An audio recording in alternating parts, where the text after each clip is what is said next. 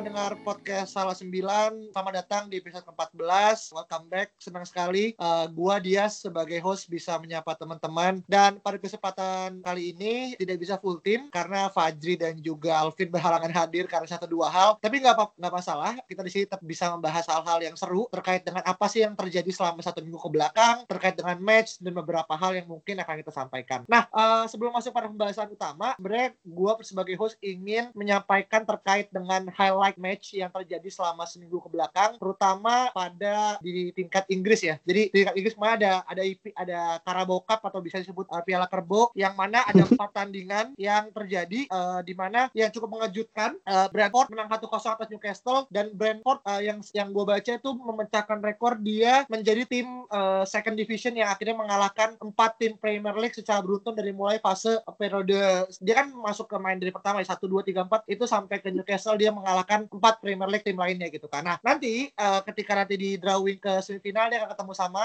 uh, sorry sama Tottenham dan ini menjadi uh, pertandingan seru karena biasanya Mourinho bisa mendapatkan gelar uh, sorry mendapatkan silver medal ketika masuk ke tahun kedua gitu kan. So, kita lihat apakah Mourinho bisa memecahkan uh, apa mitosnya sendiri atau enggak atau malah Brentford yang akhirnya bisa menjadi tim yang akhirnya mengalahkan lima kali beruntun tim Liga Premier Inggris. Oh, Kemudian itu uh, cara Brentford uh, bro, Iya. gue mau nambahin dikit. Jadi Boleh, boleh. dari musim lalu ini si Brentford ini emang sebenarnya udah cukup sensasional ya Iya. penampilan di Championshipnya selain Leeds gitu. Memang ketutupan sama Leeds dan hype-nya Bielsa lah saat itu. Brentford jadi salah satu favorit favorit untuk naik promosi dan ada Hmm. salah satu pemain Brentford juga yang menjadi incaran eh, tim-tim IPL yaitu Said Ben Rahma oh, yang ah- satu nama, yang akhirnya yang mendapatkan tanda tangan Said Ben Rahma ini kan jadinya si West Ham gitu. Nah, Iya. sayang kemarin Brentford ini kalah di playoff sama Fulham kalau nggak salah. Dan Iya, ternyata penampilan bagusnya meskipun tanpa Said Ben Rahma, Brentford masih tetap bisa ngasih kejutan gitu di musim ini meskipun baru di Carabao Cup. Dan gua feeling sih nanti Brentford mungkin bisa promosi kali ya musim Bisa ini. ya. Kasihan juga sih udah, udah tiga musim ke belakang ini dia momentumnya hilang mulu di playoff gitu. Ai. Iya sih, ah, itu makanya dan juga kemarin gua kira tuh Patrick Bamfordnya striker Leeds tuh main di Brentford juga kira namanya siapa itu? namanya mirip aja Ya gue cocok kalau gitu sih. Cocok kalau itu kalau Oke. Thank you, uh, Rek. Uh, terus yang kedua, Stoke kalah ketiga atas Spurs. Uh, makanya Spurs masuk ke semifinal dan tidak perlu dibahas. Nah, ini nih yang mungkin uh, agak cukup uh, mengejutkan ya. Uh, di mana gue berharap hype-nya Arsenal masuk ke liga-liga yang semi knockout gitu kan. Tapi ternyata kalah. Dan yang cukup mengejutkan adalah diturunkannya Runarsson, kiper cadangan yang sayangnya blunder hampir dua kali gitu. Karena mungkin sedikit aja, Rek. Uh, tanggapan lo gimana terkait dengan Arsenal lawan City? Sebenarnya eh, dia kayaknya Arteta ini coba nyimpen skuad utamanya buat lawan Chelsea ya di pekan kemarin yang akhirnya juga kan menang nanti kita bahas di belakang mungkin. Ya. Terus makanya si Arteta ini gue juga agak cukup surprise karena lihat line up-nya itu berani nampilin pemain-pemain yang nggak pernah bahkan belum pernah main di level-level kompetitif gitu. Kayak ya Runarsson juga untuk yang levelnya lawan City kayaknya belum siap mental. Makanya gol yang terjadi di saat kalah lawan City di Carabao juga benar-benar blundernya Runarsson dan setelah itu ada fakta menarik. Jadi Runarsson ini sampai nge eh, deactive Twitternya karena terlalu banyak Aduh, masuk aduh. pasti Aduh. itu insecure sih ya sedikit dalam media sosial Iya, sampai segitunya. Karena memang ada kesalahan Arteta juga sih terlalu berani pasang line up yang eh, 50 persennya pemain lapis kedua, sementara sebaliknya City tampil dengan ya itu skuadnya City ketebalannya ya memang Iya. Tapi di luar prediksi, di luar prediksi si eh, apa namanya Arteta tidak begitu ambis di Carabao Cup. Iya. Kirain bakalan habis. Betul. Out ya kirain ya. Ya, Iya di IPL sendiri kan dia kayak terseok-seok mungkin di kancah Hmm. yang tidak dia ambis eh ternyata malah tidak seperti itu ternyata ya. Iya. Oke, menarik. Hmm, Oke, thank you. Oke. Nah, terus yang terakhir eh, Everton MU. Nah, eh, mungkin kalau dari gue pribadi tanggapannya eh, jujur secara line up agak cukup mencenangkan ya. Pertama secara positif dan secara negatif. Positifnya orang-orang yang pengen lihat Bruno sama Pogba main sebagai eh, apa namanya? eh, double playmaker bisa besarnya kemarin gue uh, pertama eh, salah satu yang cukup uh, mengejutkan tapi yang negatifnya adalah gue masih agak menyayangkan kenapa Oleh harus menurunkan Bruno sejak menit pertama gitu kan. Karena sekian tahu ya kita Desember mulai padat dan Bruno hampir main setiap matchnya gitu kan. Jadi kemarin cukup riskan buat Bruno main dan ya untungnya menang gitu kan. Dan untungnya nggak cedera gitu kan. Tapi kalaupun cedera menurut gue tuh salah satu big close yang akhirnya menurut gue untuk sekelas Karabo MU harusnya tidak cukup terlalu serius gitu kan. Tapi secara line up-nya menurut gue cukup mengejutkan dan secara permainan sih sebenarnya nggak ada yang terlalu gimana-gimana banget yang bisa gue komentarin ya. Uh, dan emang uh, golnya apa uh, Cavani dan juga Rashford di menit akhir tuh lebih kepada bagaimana sebenarnya uh, mentalnya Everton udah cukup kocar kacir apalagi selama 75 ke atas. Dan gue ngeliat sebenarnya ketika Cavani udah gol pertama sebenarnya gol kedua tinggal menunggu waktu gitu kan. Toh juga kemarin sebenarnya harus tiga kosong tapi kan uh, Bruno hampir kena uh, kena mistar gitu kan. Tapi after all uh, good match karena itu membangkitkan apa namanya marwahnya MU sebagai uh, klub besar meskipun ngerasa nggak terlalu harusnya nggak terlalu sebegitu ambisnya oleh terhadap uh, Carabao Cup but let's see ke depannya gimana uh, kemudian ini buat Brentford aja kali ya jatahnya Langsung gitu ya, ya biar biar adil gitu kan. Nah Dan sayangnya kan yang juara Carling kan nggak ada ini kan, nggak ada tiket ataupun nggak ada apa, jadi cuma sekedar doang nggak sih? Oh iya. Ada FA Cup, FA Cup setingkat lebih inilah, FA Cup itu dapat uh, jatahnya. Iya iya benar-benar. Kaleng-kaleng. Kalengnya lebih dan, tebal. Kalengnya lebih tebal.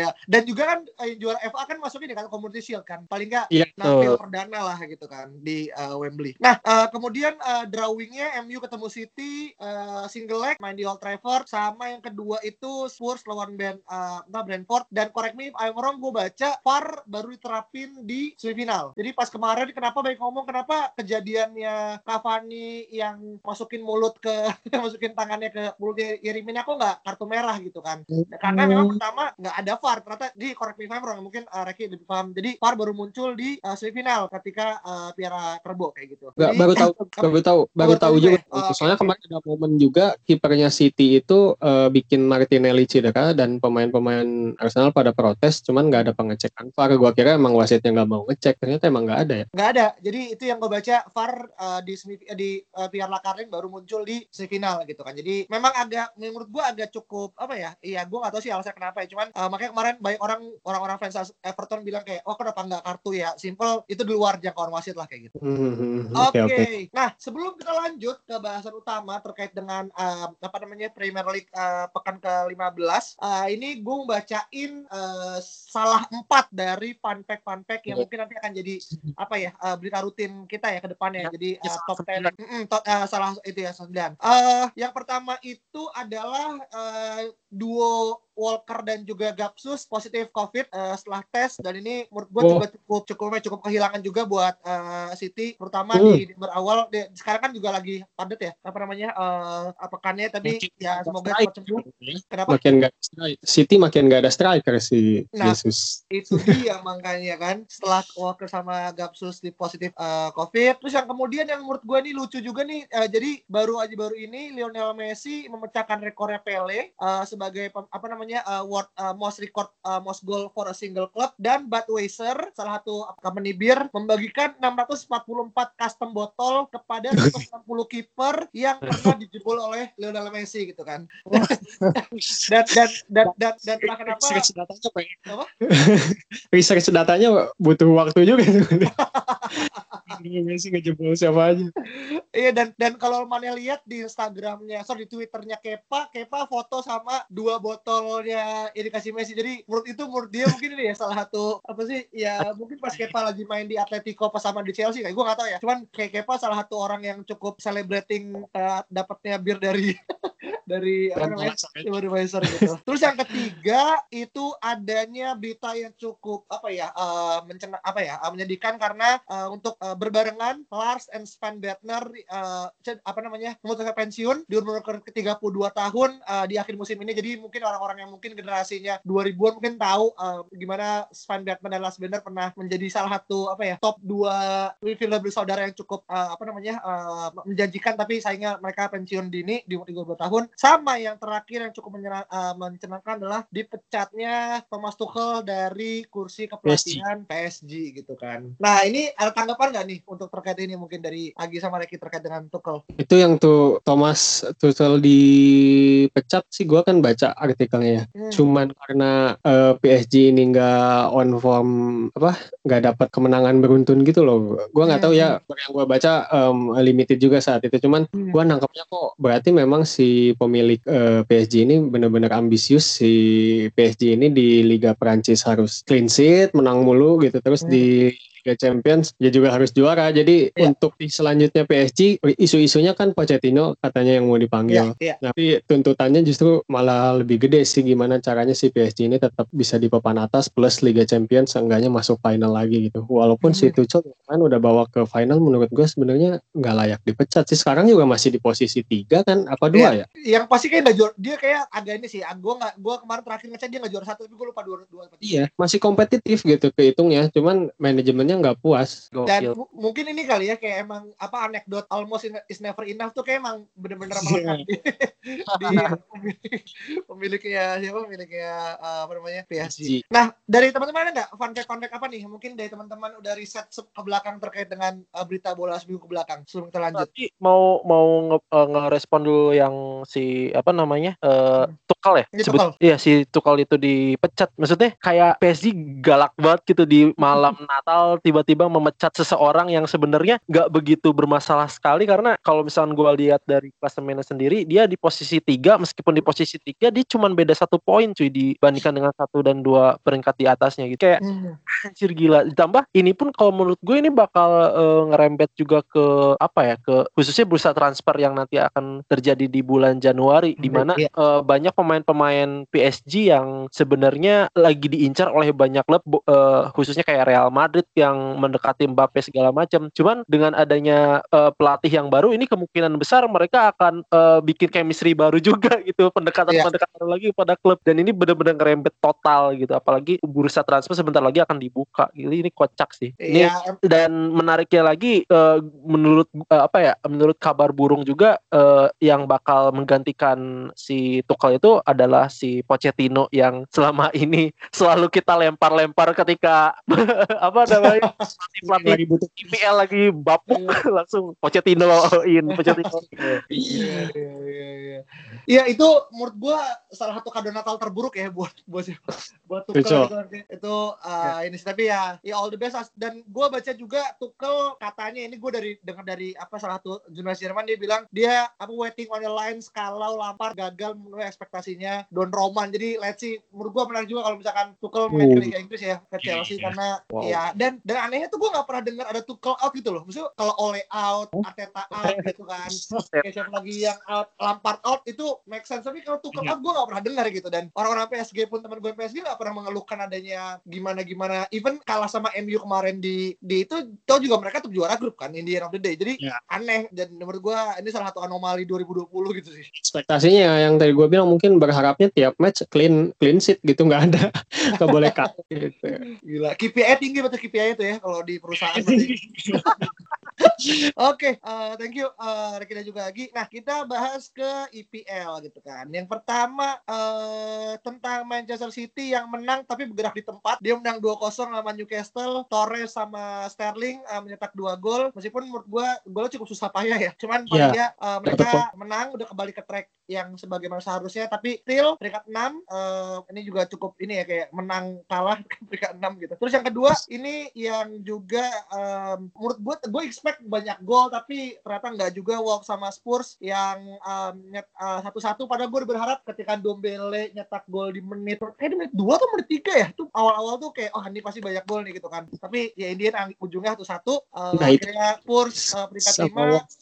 Ada fun fact-nya. Jadi tuh? sedikit uh, fun fact mengenai Spurs ini jadi Spurs ini setelah lawan Wolves kemarin adalah pertandingan keempat si Spurs ini kebobolan di menit 90 ke atas jadi selalu dia tuh menang unggul satu kosong atau entah berapa tadi lupa gue uh, baca skor yang lainnya tapi selalu disamakan kedudukan di menit 90 ke atas kayak gitu yang paling sakit sih mungkin hmm. lawan Newcastle itu kan yang sampai pemainnya udah ke lorong balik lagi buat uh, penalti itu oh, mungkin yang iya, iya. iya, iya. kalau pada ingat iya iya ini iya, iya, iya. empat mereka disamain kedudukan di menit-menit akhir aduh itu ya. PR sih emang sih dan tuh kayak lu golin di awal dan di akhir tuh kayak di, di setelah itu udah lu ya. bisa tidur itu lu, lu bangun lagi pas udah mau akhir oh gol lagi gitu kan jadi lu nggak kehilangan match apa pun nggak kehilangan momen apa pun tapi kocak Enggak. dengan Spurs yang dia uh, ngegolin di menit satu bahkan hmm. yang tadi lu bilang uh, awal-awal eh menit-menit hmm. awal pertandingan ternyata itu benar-benar menit pertama di uh, Dombele bikin gol yang di mana 90 menit itu tidak ada lagi gol tambahan dengan susunan pemain yang menurut gue itu bintang semua dengan adanya hmm. Lo Celso terus uh, adanya siapa namanya Harry Kane dan Son so, jadi lampu kuning buat Jose Mourinho menurut gue dengan pertandingan-pertandingan kemarin yang dari mulai Liverpool ke sini itu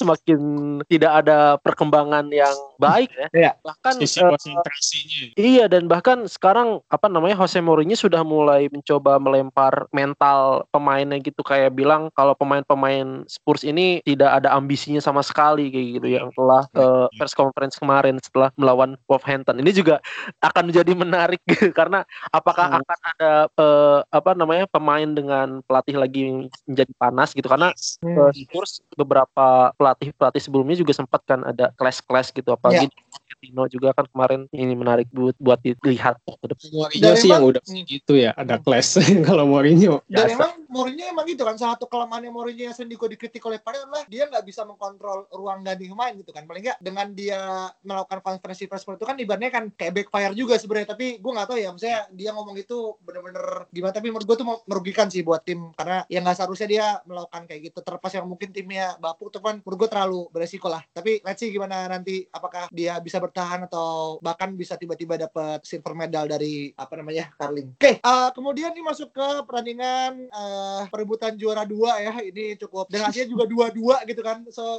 ya agak kecewa tapi oke okay lah gitu kan. Menurut gua masih oke. Okay. Uh, eh, Leicester lawan MU skor dua-dua yang seharusnya banyak fans bilang itu harusnya empat dua gitu kan. Simply Rashford agak belum terlalu beruntung dan apalagi kalau misalkan teman-teman lihat kayak di menit ke berapa kedua uh, sundulan depan gawang gitu kan yang dia nggak bisa meletakkan bola dengan cara yang sangat-sangat elegan menurut gue anjir nih. Aduh nih kayaknya sih udah udah udah ngaco gitu kan. Dan akhirnya betul dia gagal. Tapi untungnya apa namanya di menit ke apa gue lupa di menit keberapa dia berhasil dapet sontekan menurut gue agak sebenarnya agak nggak sengaja ya dari Bruno. Akhirnya bola agak apa belok gitu kan. Dan akhirnya Rashford berhasil me menyamakan kedudukan. Meskipun setelah itu ada momen di mana pemain MU melakukan social distancing kepada Barnes ya.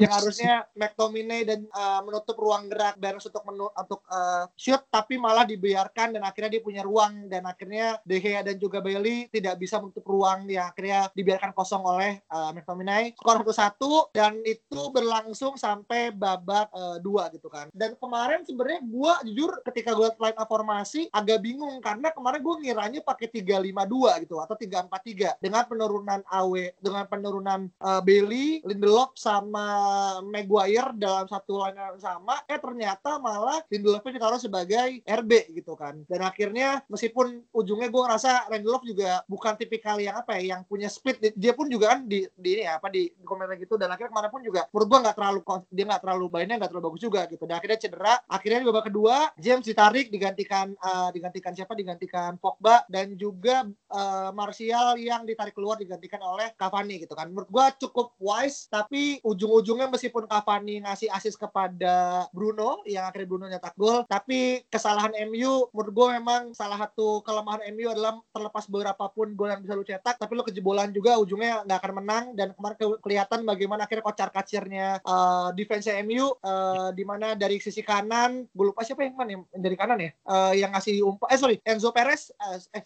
iya uh, Enzo, eh, Enzo namanya Ayozi Ayozi. Oh Ayozi Ayozi Ayozi Perez yang ngasih umpan direct ke Fardi. uh, Fardi dan Fardi berada di tengah antara defense-nya MU uh, uh, dan menurut gua ya terlepas itu di skor City golnya tuh on golnya tuan Zibi tapi menurut gua apa? Di flag iya di flag ya dari tuan Zibi tapi menurut gua uh, harusnya nggak terjadi sih gol gitu kalau emang yeah. defense jauh lebih yeah. siap gitu kan. Dan itulah akhirnya gua ngerasa kayak kemarin MU mau nggak sih jadi title contender gitu kalau bisa kayak gini ya gua nggak yakin MU bisa bertahan sampai paruh ke pertiga musim tapi ya ini what it is. Uh, kemarin harapan jadi pembelajaran untungnya gitu kan. Untungnya dan juga ini masuk ke bahasan kedua yaitu uh, Liverpool yang juga kurang berhasil gitu kan. Untuk yes. uh, mencuri poin tiga angka dari uh, Don Sam uh, Big Sam. Menurut gua nanti apa uh, apa namanya Agi bisa jelasin. Tapi gini gue mau nanya itu kan katanya Mane sama Salah katanya berantem ya? Itu katanya dia bilang katanya rumor-rumornya berantem gara-gara si Salah ngucapin Natal terus Mane nggak suka. Bener gak sih? Wah, gue nggak tahu itu gitu. Cuma gue tahu beritanya kayak gitu. Gue nggak tahu. Ada berarti ini ya rumornya itu ya. Kayak di banget kayak kayak gitu. Cuman gue ini semua balik lagi uh, terlihat kayaknya media aja yang bikin panas-panas suasana karena pertandingan sebelumnya sempat Mane agak terlihat uh, kesal setelah dia iya. digakan melawan salah eh dengan salah gitu pada pertandingan hmm. melawan Crystal Palace. Jadi hmm. itu jadi kamu momentum bagi media-media aja untuk memanas-manasi suasana kayak gitu sih. Karena yeah. uh, terlepas dari itu semua juga memang uh, beberapa apa ya namanya uh, para para peneliti atau para analis melihat pertandingan melawan WBA kemarin. Katanya ada yang bilang uh, khususnya Coach Justin kita sebagai uh, orang yang selalu kita pandang memiliki ini wawasan-wawasan ya. Dia juga bilang kalau Salah dan Mane ada berantem gitu karena beberapa men menit ada ada peluang di mana seharusnya Mane bisa memberikan bola kepada Salah yang sedang kosong. Ha, hanya dia lebih memilih crossing uh, untuk memberikannya kepada Firmino yang cukup jauh uh, dan itu juga akhirnya bola tidak bisa nyampe ke Firmino gitu. Tapi terlepas dari itu semua menurut gua itu mungkin hanya satu kasus yang mungkin Mane nggak begitu memperhatikan posisi salah atau gua ngelihat juga ada beberapa uh, kali di mana salah pun tetap dikasih bola kok oleh Mane itu. Jadi sebenarnya balik lagi itu kalau menurut gua memang karena kondisinya emang lagi panas aja gitu sih. Hmm. uh, suasananya kebetulan mendukung ke arah sana akhirnya media-media mencoba untuk memanas-manasi. Hmm. tapi kayak gua, mereka berdua uh, cukup kompetitif gitu. Hanya itu aja sih. yang katanya hmm, yang katanya salah nggak datang ke saya Cybersia Golmane itu gimana tuh Gi? Hmm, datang kok. Cuman gak gua nggak paham ya.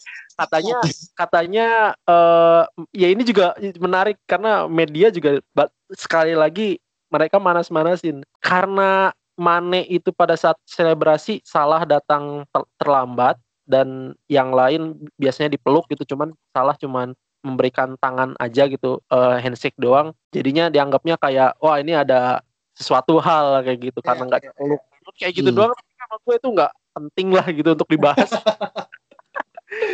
Oke, okay, tapi secara game gimana cara game gitu? Oke, okay, ini kalau kita bahas secara game ya, ini gue sejujurnya apa ya, gue gue gedek sama yang namanya Big Sam kemarin tuh sumpah. Karena dia dia tahu e, cara bagaimana untuk membungkam Liverpool kemarin. Makanya gue bete banget dan memang jujur WBA sangat layak untuk mendapatkan kemenangan e, kemarin. At least e, dengan skor seri itu menurut gue Liverpool terkesannya dia malah kalah gitu di, di pertandingan kemarin. Dengan formasi di mana Liverpool masih still menggunakan 4-3-3-nya dan uh, eh, WBA menggunakan 4-5-1 di mana sebenarnya di dalam lapangan pada saat pertandingan dimulai itu 5-5-0 atau bahkan sempat 8-2-0 cuy.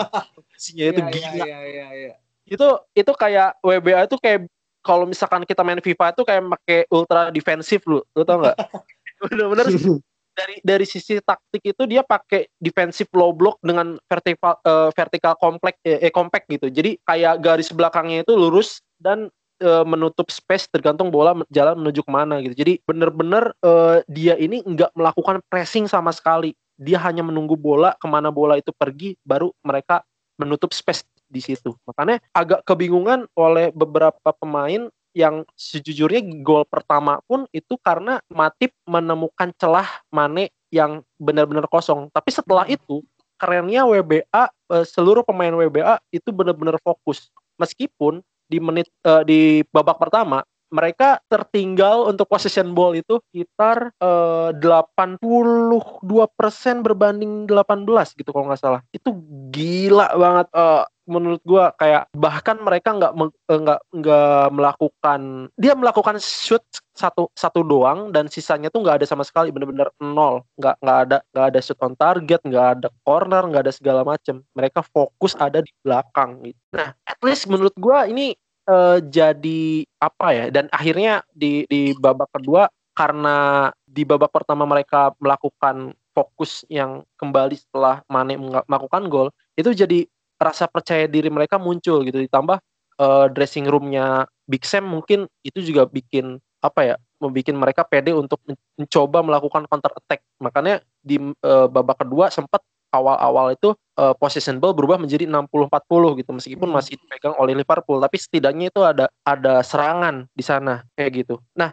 um, tapi menurut gua dengan akhirnya si oh, apa namanya WBA berhasil memberikan gol di menit-menit akhir dengan adanya corner pertama kali terus langsung disundul oleh si apa sih namanya uh, yang gol itu siapa? Ajay, Ajay.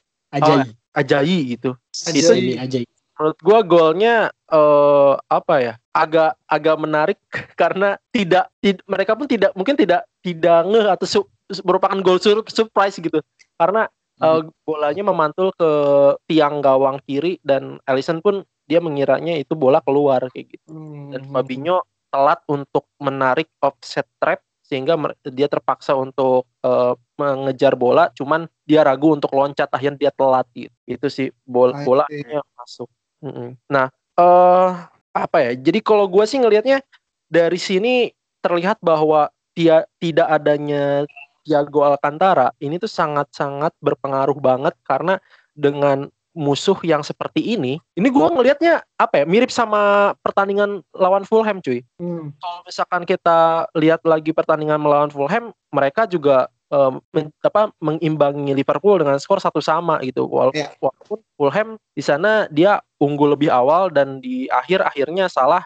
uh, apa namanya mem, mem, membuat gol dengan dari titik adu, uh, titik penalti di mana ada salah satu pemain Fulham yang uh, melakukan handsball gitu di situ perbedaannya adalah kalau misalkan di Fulham uh, Fulham masih melakukan attacking di sana hmm. makanya uh, Liverpool pun bis, masih bisa melakukan serangan yang dengan total uh, 11 uh, shoot yang sekitar 5 5 tendangan itu shoot on target dan kebetulan si uh, apa namanya kiper Fulham si apa sih namanya tuh? Uh, si kiper Fulham ini lagi wangi. Makanya dia empat empat save gitu. Dia lakukan. uh, uh, dan berbeda kalau misalkan melawan WBA kemarin itu total cuman dia melakukan tiga tembakan dan hanya satu yang shoot on target. Itu parah. Dan itu pun satu shoot on target pun di, di, di save oleh si John uh, apa namanya Sam John dan yang, by the way sorry itu uh, Sam Johnston tuh ex MU loh maksudku maksudnya yeah. tuh akhirnya jadi kayak agen Johnston akhirnya kayak oh agen Johnston menyelamatkan iya dan itu uh, pas ma, uh, apa namanya peluang Roberto Firmino di mana umpan dari Oxlade Chamberlain di hmm. pada Firmino dan Firmino melakukan heading yeah. dan kebetulan uh, Sam John refleksnya cukup bagus ya. Gua kayak ngelihatnya kayak kayak leher kayak langsung cek gitu. gitu. ya cuman at least ya tadi uh, kenapa gua bahas uh, tiada uh, apa butuhnya Tiago di sini itu karena dengan adanya pemain uh, pemain yang benar-benar ultra defense kayak gini, ini tuh uh, Liverpool tuh butuh pemain yang bisa memberikan bola yang dengan cepat gitu. Iya. Karena sejujurnya kemarin gue agak agak ku, kurang nyaman dengan permainan Curtis Jones karena beberapa kali Curtis Jones malah melakukan dribbling di mana dribbling itu kan termasuk uh, dia mengurangi waktu untuk uh, mengirim bola gitu. Dia akan uh, lebih delay dengan adanya delay itu sehingga musuh itu lebih mudah untuk membentuk barisan lagi gitu iya. merapatkan barisan makanya dengan adanya Tiago harapan gue nanti dia bisa uh, mengirim bola yang benar-benar cepat sehingga uh, sebelum pemain lawan bisa back to position mereka udah kocar kacir itu karena bedanya lawan Crystal Palace Crystal Palace itu mereka karena melakukan pressing sehingga pemain-pemain uh, Liverpool yang mencoba untuk mengumpan kayak contoh seperti uh, Firmino yang selalu kayak melakukan false nine, menarik pemain-pemain gitu. Nah kemarin itu WBA bener-bener stay in possession mau bagaimanapun pemain Liverpool lari dia kalau misalkan bolanya nggak ada di situ dia tetap diem di tempat gitu. Dan itu gua kayak anjir ini gimana caranya biar nembus ya gitu. Itu itu kocak sih. Kayak gitu. Jadi ya pokoknya WBA layak lah untuk uh, seri kemarin hmm, hmm, hmm, oke oke oke oke. Oke eh, ya semoga ini ya. Maksudnya emang kemarin gue emang lihat sih kayak uh, gue pun kaget ketika kemarin skornya seri kayak ya seneng buat gue cuman kayak anjir oh ternyata Liverpool juga ya punya ini juga apa apa ya ada hal yang mungkin bisa diekspor lagi dan dia yang yeah. gue baca juga dari coach Jasi adalah kayak ya kalau Liverpool nggak akhirnya mencoba untuk merubah strategi ya later on ketemu sama timnya agak sama juga nggak sih dengan tipikal kayak WBA gitu kan Betul. yang kemudian kayak ini jadi ya mungkin PR buat Liverpool adalah gimana akhirnya bisa mendobrak itu karena kadang nggak usah mereka nggak main pakai playmaker nggak sih bener nggak sih yang Liverpool nggak nah kan? um, biasanya itu kan Liverpool mereka memiliki playmakernya itu dari uh, apa wingback ya di mana hmm, yeah. dengan TAA gitu. Cuman yeah. kemarin kebetulan Robertson entah kenapa kayaknya dia kecapean dan bahkan juga beberapa uh, beberapa pemain WBA sudah mengincar Robertson sehingga gerakan dia tuh terhenti gitu dan ditambah TAA ini sampai saat ini masih belum uh, balik lagi on formnya seperti di musim kemarin gitu makanya uh, terjadi kehilangan playmaker di permainan kemarin Liverpool ini gitu. Jadi ya susah lah pokoknya kemarin tuh bener-bener uh, eh, gue pun ngelihatnya kayak khawatir ngelihat Liverpool kemarin. Mereka kayak bener-bener udah buntu aja gitu pas pas di lapangan kalau gue lihat. Ya kalau lawan lawan musuh yang nerapin low block dan konsisten 90 menit low block gitu ya emang bener butuh pemain kayak Thiago sih yang bisa iya. ngerusak struktur si itu dan kalau gitu ya berarti tim-tim ya hati-hati juga sih buat Liverpool karena tim-tim lain mungkin akan mencontek cara bertahannya WBA gitu yang paling anget ya kan yeah. untuk uh, menghentikan Mane salah Firmino gitu di depan. Betul. Ya, begitulah. Jadi ini apa namanya ancaman bagi Liverpool. Makanya kemarin juga kenapa gue keselnya tuh kenapa uh, nggak mencoba untuk uh, menambahkan attacking gitu. At least kayak mau di Origi atau Serdan Sakiri yang dimasukin gitu. Ketimbang Oxlade Chamberlain menggantikan uh, apa namanya Wijnaldum gitu. Hmm. Gue prefer Wijnaldum diganti Origi atau uh, Sakiri, makan Sakiri sih gue harapannya gitu. Ini malah uh, si Firmino yang digantikan di Origi, lalu uh, Oxlade Chamberlain masuk menggantikan uh, Curtis Jones, sorry. Hmm. Hmm. Gue kayak ya ini mah sama aja gitu apa, apa pemain doang gitu.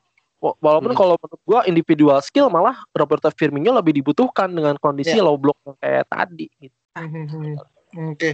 oke, okay. thank you Gi uh, atas uh, okay. apa uh, penjelasannya. Nah, uh, ini masuk ke pembahasan terakhir dan mungkin udah tahu banget uh, kita akan selalu menempatkan tim ini spesial di bagian akhir karena as you know ya teman-teman mungkin sangat paham betul gimana kondisi Liga Inggris sekarang.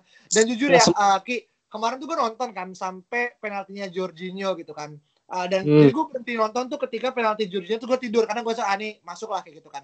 Nah pas pagi gue buka YouTube gitu kan, gue search Arsenal versus uh, Chelsea gitu kan. Terus gue kaget, kok yang menang Arsenal gitu kan. Gue refresh gitu kan. Gue nulis Arsenal versus Liverpool, terus Arsenal versus Chelsea 2020 gitu kan.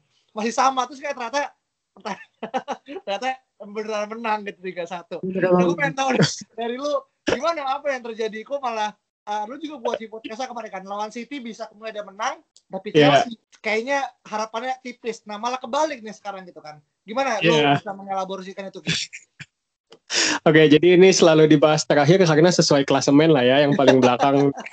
nah, Arsenal, jadi, jadi yang selalu di, diambil gitu. sesuai apa uh, berbanding terbalik yang tadi dia bilang prediksi gue di minggu lalu itu Arsenal bakalan menang lawan City karena Arteta ini bisa serius ketika uh, Arsenal main di cup. Tapi kenyataannya Arteta malah uh, menurunkan pemain lapis keduanya yang mana uh, pemain lapis pertama aja nggak bisa menang cuy. Gimana mau pasang pemain lapis kedua gitu kan? Makin anjur aja gitu. Makanya lawan City pun sebenarnya kita ini Arsenal bisa menang sebenarnya kalau emang uh, ada peluang lah kalau lapis pertamanya bermain gitu bisa. Kalaupun kalah mungkin hanya dengan skor tipis 2-1. Nah, makanya di Karabau akhirnya kalah dengan skor yang mencolok karena salah satunya ada blunder Gunnarsson juga yang tadi di belakang sempat dibahas dan ketika lawan Chelsea uh, eh, gue awalnya memprediksi Arsenal ini bakal tampil uh, seperti biasa gitu ya. William di sayap kanan Aubameyang udah tampil lagi setelah cedera. Tapi ada beberapa pemain yang uh, ditampilkan untuk pertama kali dan itu bikin cukup wow juga gitu. Pertama Pablo Mari. Pablo Pablo Mari ini setelah uh, terakhir bermain itu awal-awal uh, restart IPL di musim ya. lalu itu.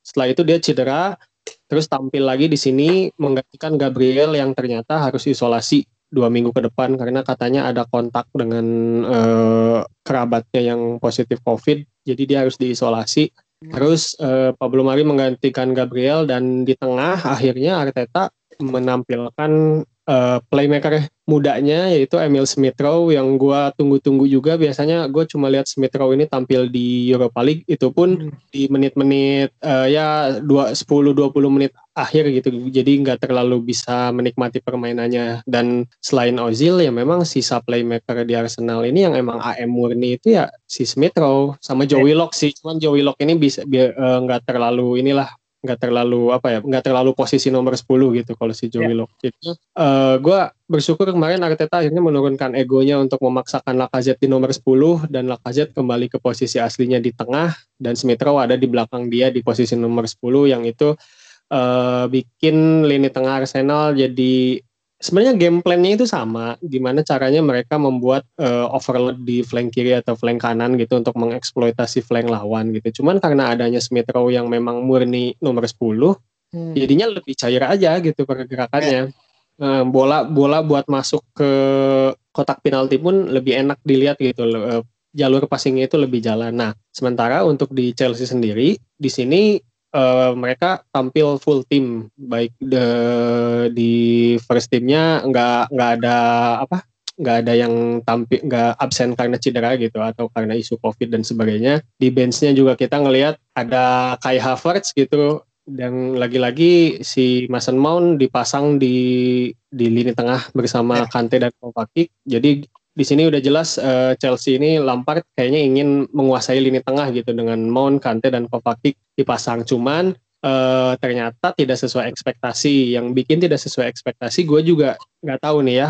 Mungkin karena pemain Chelsea kecapean atau kurang konsentrasi atau atau gimana. Jadi ada jarak antar lini yang cukup apa ya cukup lebar gitu dari lini belakang Chelsea sampai ke tengah. Biasanya Kante itu suka sering jemput bola ke belakang sehingga progresi dari belakang itu lancar ke depan. Nah, tapi ini ada gap yang lumayan gede. Nah, gapnya itulah diisi sama pemain-pemain Arsenal yang memang tadi bisa overload bisa ada tiga di kiri dan tiga di kanan, Smith Rowe bisa ke mana-mana, sehingga Chelsea ya lini tengahnya jadi keisolasi gitu, yang tadinya hmm. dia mau menguasai lini tengah malah malah ketahan gitu dan uh, adanya space di jarak antar lini ini pun berlaku dari lini tengah ke lini depan. Ya. Jadi benar-benar si progresi Chelsea ini uh, alirannya kesendat gitu loh kemarin tuh. Nah, uh, selain ada space di jarak antar lini ini, uh, ada space juga di flank yang bikin mungkin Chelsea kan tadi yang gue bilang dia agak kurang nyaman build up karena ada jarak ke lini tengah sehingga si back sayapnya ini yang diisi sama Rhys James sama si apa Chilwell. yang di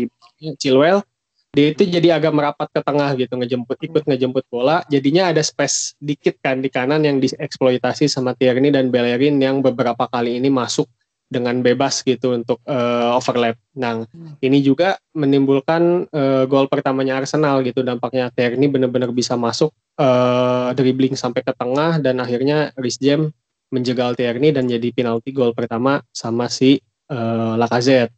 Gol kedua pun yang terjadi tendangan free kicknya Saka yang kayaknya anomali banget itu. Gue juga bisa masuk gitu. Cuman itu berawal juga dari uh, jarak space yang terlalu lebar di Chelsea gitu. Jadi space dari kanan dan uh, si Saka ini bisa masuk merangsek uh, coba dribbling ke tengah akhirnya dijegal dan jadinya jadilah si free kick itu gitu. Jadi momennya itu selalu Arsenal itu bisa pegang bola cukup lama di di di apa ya di half space-nya hmm. Chelsea gitu di bagian kanan maupun kiri itu nyaman banget Arsenal pegang bola.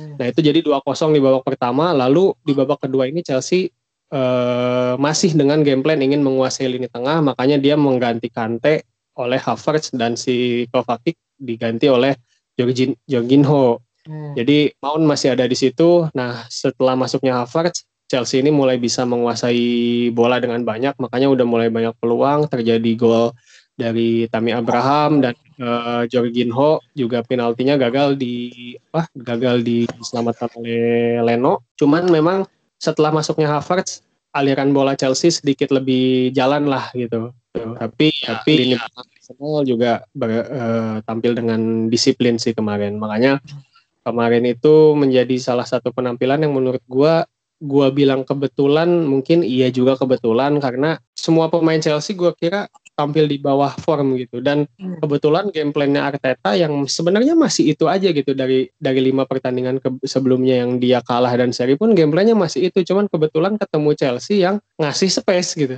hmm. jadi kayak dikasih aja gitu kayak dikasih kayak dikasih bonus gitu kayak dikasih bonus buat buat Arsenal.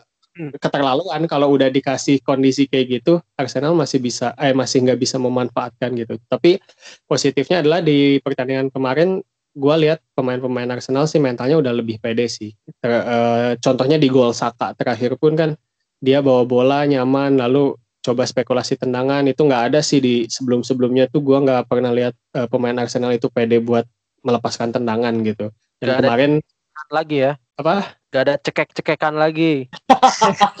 Cok Kemarin mulai, udah mulai banyak uh, melepaskan tendangan lah total di pertandingan kemarin ada 15 tendangan walaupun Chelsea ternyata lebih banyak yaitu 19 total shotsnya dan possession pun lebih menang Chelsea mungkin di babak kedua Chelsea memang lebih mendominasi gitu. Nah secara XG sendiri eh, dari angka XG Chelsea justru yang menang Arsenal ini XG-nya 2,02 dan Chelsea 2,46 gitu. Ya mungkin skornya seharusnya bisa tiga duanya itu untuk Chelsea gitu tiga tiga dua untuk Chelsea atau bisa sampai dua dua tapi ya Arsenal bisa memanfaatkan dari ya golnya Saka mungkin jadi bonus atau gol Saka dan Saka ya gitu dua-duanya kan jadi gol-gol yang gol-gol yang tidak diduga-duga akan terjadi gol gitu cuman tetap eh, sebelum terjadinya gol itu pun gue melihat ada proses taktikal yang jalan dan berhasil mengcounter taktiknya Chelsea sih. Kayak gitu dan, sih. Mudah-mudahan ini jadi momentum. Dan yang dan gue lihat tuh si Tiernis uh, kemarin kan gue salah taruh di LB kan. Sebelumnya yang gue lihat tuh dia mah di LCB dan tuh beda banget sih menurut gue kayak dia jauh lebih lepas dan menurut gue dia benar-benar jadi kayak eksplosif wingback yang yang yeah. mungkin nggak bisa dikomparasi kayak apa ya kayak uh, let's say kayak Robertson. Tapi dia kayak yang masuk itu dan menurut gue kemarin tuh dia udah lepas banget sih dia bukan dia jadi pemain yang coach Jasin bilang dia salah satu pemain textbook kemarin gue ngeliat dia kayak gitu dan menurut gue satu kemenangan buat Arsenal mungkin dari Tierney. Yang kedua, gue mau nanya kenapa akhirnya Bellerin yang akhirnya diberikan ban kapten gitu? Uh, Bellerin itu salah tiga pemain paling senior di Arsenal saat ini ya. Setelah yang pertama paling senior itu Mesut Ozil 2013 masuk, terus uh, Callum Chambers 2014 pertengahan ya. sama si Bellerin. Bellerin itu yang ketiga yang paling senior ya mungkin uh, pertimbangannya dari dari situnya sih jadi punya hmm. influence aja lebih ke situ. I see, I see. Dan yang menurut gua yang menjadi nilai plus juga kebetulan Rob Holding uh, lagi ini ya lagi ke rasukan Patrick Vieira apa gimana itu kemarin jago banget sempat ngesapu beberapa kali tendangan dari uh, yang ngeblok ya maksudnya dari beberapa kali pemain Chelsea di depan. Dan juga yang gue sayangkan kenapa Timo Werner masih tetap aja lampat kayak batu banget disimpan di sayap lagi sayap lagi gitu. Gue bingung deh serius. Yeah. turbo turbo Werner ya turbo Werner kalau kata iya, turbo. Werner. nah itu dia kan yang jadi banyak eh, perdebatan di media sosial pasca pertandingan ini. Karena Werner pun di pertandingan ini sedikit banyak melakukan error-error yang cukup mencolok gitu yang cukup ejectable lah gitu kan. Jadi dia uh, apa dia ngepassing salah lah atau dia juga sempat dapat space untuk lari tapi bolanya itu malah lepas lah kayak gitu-gitu yeah. yang emang bikin bisa banget gitu. Orang tuh nge-tweet Werner goblok gitu. Di, di Twitter tuh gitu bisa banget gitu kayak gitu. Momen-momen kayak gitu yang mungkin bikin sebenarnya bolanya itu ada di Lampard sih gitu. Kenapa Lampard tetap uh, naruh Werner di kiri dan ada perbandingannya Werner itu bagusnya di mana sebelumnya di RB Leipzig gitu. Makanya itulah yang jadi perdebatan dan selain Werner yang kritikan selanjutnya ini ada di Mason Mount yang ada gosip juga atau isu-isu dari yang dilemparkan sama media katanya Mason Mount ini anak emasnya uh, Lampard lah gitu. Gua, Abraham gua, juga anak Gue khawatir, gue khawatir Mason Mount tuh menantunya Lampard deh. Karena itu. Setelah setelah melihat uh, Kai Havertz yang justru bikin Chelsea bisa lebih mendominasi di babak kedua gitu. Jadi ada ada anggapan juga kenapa sih Havertz nggak di pertama aja gitu. Havertz Kante sama Kovacic gitu tapi di babak kedua pun kan si Mountnya tetap dipasang gitu dan mengorbankan si Ngolo Kante. Kayak gitu. Jadi ya lagi-lagi berkali-kali mungkin gue bilang Lampard ini masih nyoba bukan rotasi sih menurut gue lebih ke nyari yang patennya itu gimana sebelumnya kan yang dipasang Giroud tadinya gue gue pikir juga Giroud ini Wah ini lawan Chelsea, Giroud akan dipasang, gue pikir gitu. Terus nanti Giroud ngegolin, Giroud selebrasi, Giroud senyum, jadilah kita diejek-ejek lagi di media sosial gitu. Giroud nggak nggak ditampilin malah Abraham. Ya. Kayak gitu. Dan, dan mungkin mungkin karena nanti malam juga Chelsea main lawan Aston Villa ya. Jadi gue penasaran banget sih eh, gimana akhirnya Lampard kemudian mengubah strateginya kan. Karena ntar malam kan jam 3 uh, eh, lawan Aston kan. Jadi apakah Warner tetap masih taruh kiri atau mungkin udah Lampard udah belajar gue nggak tahu lah sih nanti gimana pertandingan uh, nanti malam kayak gitu. Iya, yeah, at least gue juga penasaran uh, apakah Kovacic dan Rhys James tetap bapuk apa enggak gitu dan tetap di Lampard. Iya. Aneh banget gitu. Kapten utama Chelsea itu kan Aspil Aspilicueta gitu. Tapi ya, ya karena James dua tiga pertandingan awal mencuri perhatian dan Aspi juga ada cederanya sih gitu. Tapi sekarang Aspi udah sehat pun masih Rhys James. Kemarin Rhys James juga be beberapa kali kalah sih sama si Tierney kalau di di apa di adu duel. Makanya yeah. tadi benar yang Tias bilang Tierney ini salah satu kunci kemenangan dan mungkin kunci kunci Arsenal buat bangkit setelah ini gitu. Ada di sosok Tierney. Yeah. Dan kayaknya gue ngelihat uh, trio yang ada di depan antara Lacazette, Saka dan Shaka itu juga bisa Shaka. jadi Hah? Shaka itu tengah. Shaka tengah Shaka ya at least maksudnya yang tiga tiga pemain yang kemarin ngegolin ini yang hmm. menurut gua ini juga bisa jadi tombaknya Arsenal juga gitu jadi meriam barunya Arsenal karena gua nggak tahu Auba apakah nanti bakal on form lagi dengan cederanya sampai kapan sih Ki? Kemarin sih udah masuk uh, bench sih tapi belum fully fit aja sih. Oh, belum fully fit ya. Ya semoga uh, Auba juga bisa mengikuti jejaknya Lacazette sama Saka dan Shaka ya gitu. Ya semoga ke depan Arsenal bisa inilah lebih better. Gua kangen Ui. gitu kan dengan senyum yang bahagia ngeliatnya depresi sedih banget ya. Dan kemarin gue sempat lihat ada bannernya Arteta yang uh, Arteta is the coolest guys in the is the coolest Spaniard guy in Emirates. Kalau nggak salah gue bener gak sih? Kemarin gue nemu kayak ada bannernya kayak Arteta kayak support Arteta gitu. Tapi gue gak tahu tuh yang nempel apakah ofisialnya Arsenal atau mungkin dari fans. Tapi dengan kemenangan kemarin sih gue ngerasa ya gue juga lihat Arsenal Fan TV Troops Media ya mereka basically keranjingan karena ya bagian dia menang lawan tim uh, Big Six so let's see karena juga minggu ini ada dua dua pertandingan yang menurut gue cukup menguras apa ya uh, tenaga juga dan tinggal gimana kemudian gue ngerasa yang menang adalah mereka yang memiliki squad rotation yang paling bagus dan juga squad tim yang paling betul. dalam sebenarnya sih. Betul. Betul. Jadi ya, biasanya memang tim-tim IPL ini kejungkelnya di di ini sih di Boxing Day menuju tahun baru ini sih di match-match ya. ini pada ya. ngejungkalnya. Benar benar benar benar benar. Kayak gitu. Oke, ada lagi tambahan dari Egi Raki? Cukup, cukup. Oke. Oke, terima kasih atas episode ke-14. Uh, semoga yang sedikit ini bisa memberikan manfaat dan uh, terakhir sampai bertemu di episode ke-15. Dadah.